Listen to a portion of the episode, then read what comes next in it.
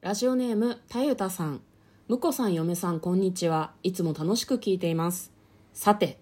G1 です。予想をお願いします。見どころはいくつもありますが自分はオタクでもあるんですが今年はそこそこそこにちらちらと王冠様の名前を見ることもあり気になっていますそしてやはり真田選手には頑張ってほしいなぁとというお便りをいただいております今日はですね新日本プロレスの夏のビッグマッチはい。えー G1 の話を詳しくしていきたいと思います前後編になる予定です田田さんお便りどうもありがとうあごりざがいとうござまいすます。こんばんは嫁でむすこです。トレーラードライビング番外編。はい始まりましたトレーラードライビング番外編トレーラードライビングも始まってますけども G1 今日からじゃないですかそうですね、土曜日なんで、 16日付日から変わりまして、はい。今日から、今日、あの、札幌の方の、北海北エールか。北海鍛えるね札幌だったっけ札札幌札幌札幌だったっけ、うんうんけなんかあれだよね G1 のこう場所の発表がさ、うん1.4の東京ドームでこう実施されるじゃないですビッグかマッチうんうんうんがね、大体ね。なんか今年来年の G1 クライマックスはって言って大体1個目が「北海鍛える」って言うから、うんあ北海鍛えるねって思うなんか前半ビッグうんマッチってことですそうねそう。なんか北海道に北海鍛えるっていうのがあるっていうのを知ったのは多分 G1 がきっかけだったかなっていう G1 あーのそうですね新日でこう紹介されたのがきっかけだったかなって嫁は思ってます、パフュームかなんかライブするんでしょ。そうなんですよあ、そうなんですか。そうなんであすちょっよとパフュームの話はちょっと、また別な機会でそうですしねてい別ただないて。機会に、はい今回はまあその田タさんにあの毎毎年ね結う局ん g 1の予想を私たちしてきたから、継続して聞いていただいてる田タさんの中ではね、うんもうなんか聞い今とこう年かなはとうんした方がいいんじゃないしてないんじゃないっていうお便りなんだろうなと思ってるんですけど、まあ、今年なんかさ、まあ、まずまずあれか分かんない人向けに g 1ざっくりざっくり3行で3キロ で、3キロで、あの、えっ、と、今年帰ってきた夏の祭典ですね。はいああの、去年まで、あの、オリンピックイヤーなので、そうかそうかの、夏で秋きな開かったんだよ催ねにずれてたんですけど、うんはいはいはいあの、総勢何人だな、あの、新日本プロレスのヘビー級の選手たちが、うんうんえっ、と、短期間、約1ヶ月かけて、うんあの、総当たり戦をして、うんで、その中から優勝者を決めるっていうね、うんあの、シングルマッチ何試合やるんだっていう、そう本当に過酷な、すごい過酷なんだよね過酷な、あの、リーグ戦ですね。うん世界でもこれやってるの新日本プロレスだけなので。 てごめん全然1行3行じゃなくない、はいま あそうだけど 1, 行目これいや、1行目じゃん。一行目まあまあ、ほほぼほぼ言い切ったな、まあ世界のプロレス団体でもやってるとこ、ここしかないぐらい。なるほどね、はい。新日って今所属選手っていうか G1 に出場する選手って例年は大体何人ぐらいなのざっくりで大丈夫ですけどだったっけな20人ぐらいじゃないだって A ブロックと B ブブロックがあって88の16から20とかそんで去年10人10人になったんだったかなあ減ったんだあ、違う違う違う、えっと、10人、10人、A、B の2、あ、そうだと20人か。うんで20もその人ぐらいでやそっのぐたらいだったような気がする。うん。まあ、人が少ない方が負担が少ないか総当たりする場合まあそうね、いや、ももともとはね、と最初トーナメント戦だったらしくて、はいはいでそのうちリーグ戦になって、うん嫁はリーグ戦になってから三日しか見たことないねそう、だからうん3日とかでやってたのが、こうんう、だんだんこう、えっと月しあの月全部やるシリーズになってて僕が見始めた時もうんあの空前絶後のって言われてたからあでその時に結構長丁場だったんですようん出場選手も増えてう、んい丸々ほぼ1ヶ月戦い抜くっていうのでう、ん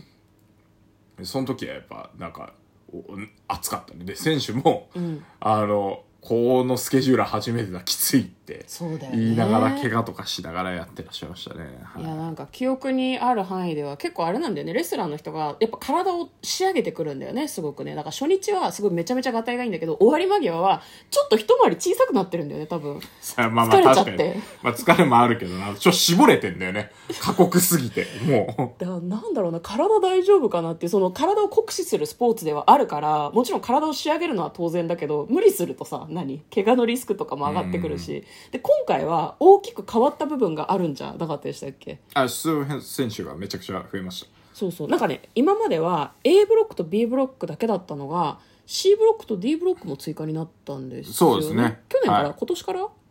今年からです年からなんだ、今年は28人いますんで、うん、だからな一んか気に、ん 一気に8人も増えるっていうねまあじゃあその4ブロックにしたのがまあ正解でしょうね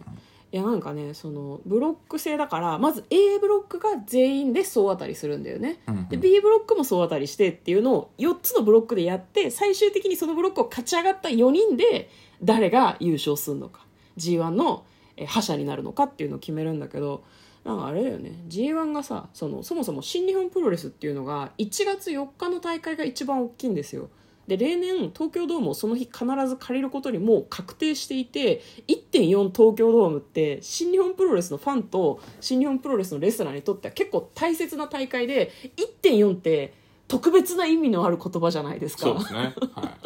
うんだで G1 はそれと何の関わりがあるかっていうともう G1 から物語が始まってるんですよ1月に向けて8そ月から早い1の月までそう壮大な物語のスタートなんですよでですよねい。そう、あの、夏場にやってるんだけど、うんあの、G1 終わるともう年末か、みたいなそうそ雰う囲気そうになってくるからすね。ごい嫁はわかるさあうん、あ、あと1.4までどう走るんだっていうね。そうそうそうでなんかその試合が終わったら終わりではなくって一個ずつ積んでいくんだよねストーリーをね、でなんならこの8月の g 1に向けてみんなストーリーを紡いでんのよ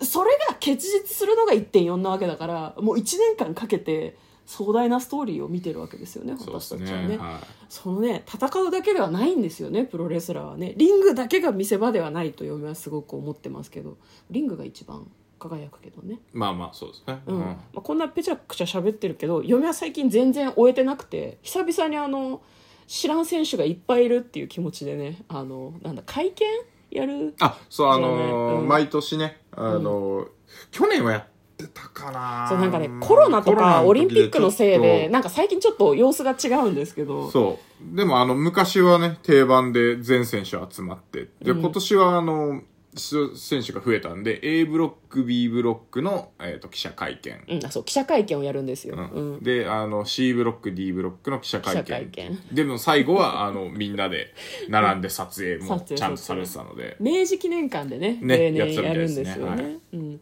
じゃあまあその会見を見たのでまあその、うん、あれね後編で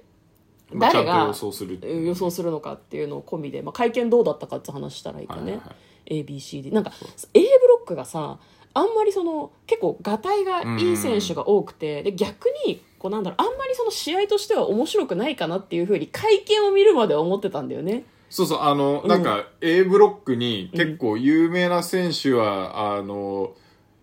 お岡田和親が一番目立ってて、うん他ちょっと、なんだろうな、まあ、あの、そのレス、あの、や、占領役者みたいなのは岡田和親だけで、うんあとはまあ、あの、若かったり、うんまあ、でかいけど、うんなんだろうな、まだあのタイトル持ってなかったりみたいな選手集まってるから、うんああ、この感じだと岡田普通に抜けちゃいそうだよなって思ってたんだけど、うんやばかったね、会そう見や見ばかてったね。会見を見て、うん、分厚っ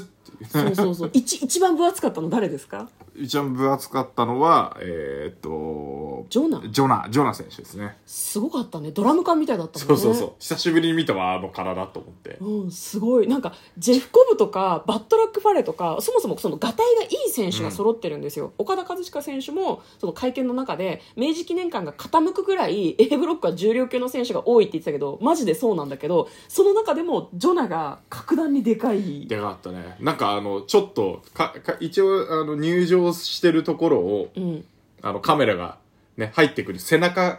あの、い、カメラと、あうの、ん入ってくる場所の関係から、背中から撮られるんだけど、うんで一人入ってきて、こう、ポーズを撮って、うんで、撮影して、で、あの、自分の席に向かうと、次の人の、まあ、入場コールが、アナウンサーから言われて、で、あの、背中が映って入ってくるんだけどね、あの、ジョナのでかさに笑っちゃったもんね、ちょ っとね。 そうそうえ、でっか背中と思って。そうでっかいんだよね背中でっかーでまず入ってきて、うんでその後こう何真ん中の撮影スペースに向かう時に横の姿になるんだけど横から見れるうん熱っって思って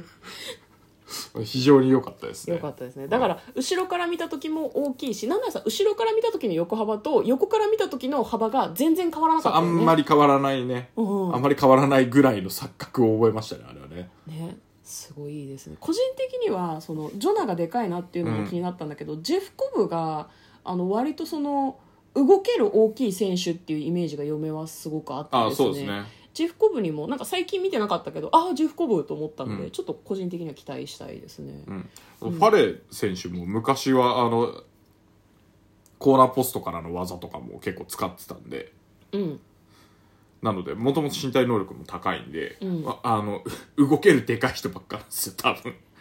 この辺はだから2メートル級のクマみたいな選手が多いのが A ブロックですねそうですね岡田もでかいしね、岡田選手もでかいです、うんただこのメンバーの中ではもしかしたら華奢で小柄に見えるかもしれないっていうなんうかんそうだね謎のう、ん、それが A ブロックですね A ブロック良かったですね、うん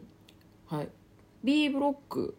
は私の好きな石井智弘選手ああそうがですねいるんですよね石井さんはですねなんかこう口ばっかりになっちゃうから特に言うことはありませんみたいなことを言っててさすがさすがって思ってもそういうところがいいなというふうに思いましたもうあのなんだろうジャケットがもうあの後ろ側にね背中に筋肉がついてるせいで変なとこにシワが寄っちゃってねそこももはや愛しいですよねいつもあのアルマーニかなんかのスーツ着られてましたっけなんか結構ねあのブランドし物白いのうん、そうそうそう白いあのもうああの完全にマフィアみたいそうな感じの格好でいやね石井ちゃんだけじゃないのよあのね、会見をちらっと見てもらったりとかあとそのなんだ集合写真とかどっかで見れるのかうんな、うん見るとねみんなマフィアみたいだからマフィアかチンピラみたいな様子の人たちばっかりなんですよそれがかっこいいんだよなまあねうんでごめんなさいもう11分になってしまったのでこれあれだね前中後編とかになっちゃうかねいやまあまあまあ2本に収まるとは思いますけどはいどうですかね、はいじゃあここで一旦終わりにしておきますか一旦一旦はいじゃあ後編の方でも引き続き、えー、G1 クライマックスはいに関してお話をしていきたいと思います。たゆたさん、後編も聞いてください。ありがとうございますありがとうございます。嫁と向こうのトレーラー、ドドラライイビビンンググ番番外外編編ももああっったたねね。こちらは前編でした。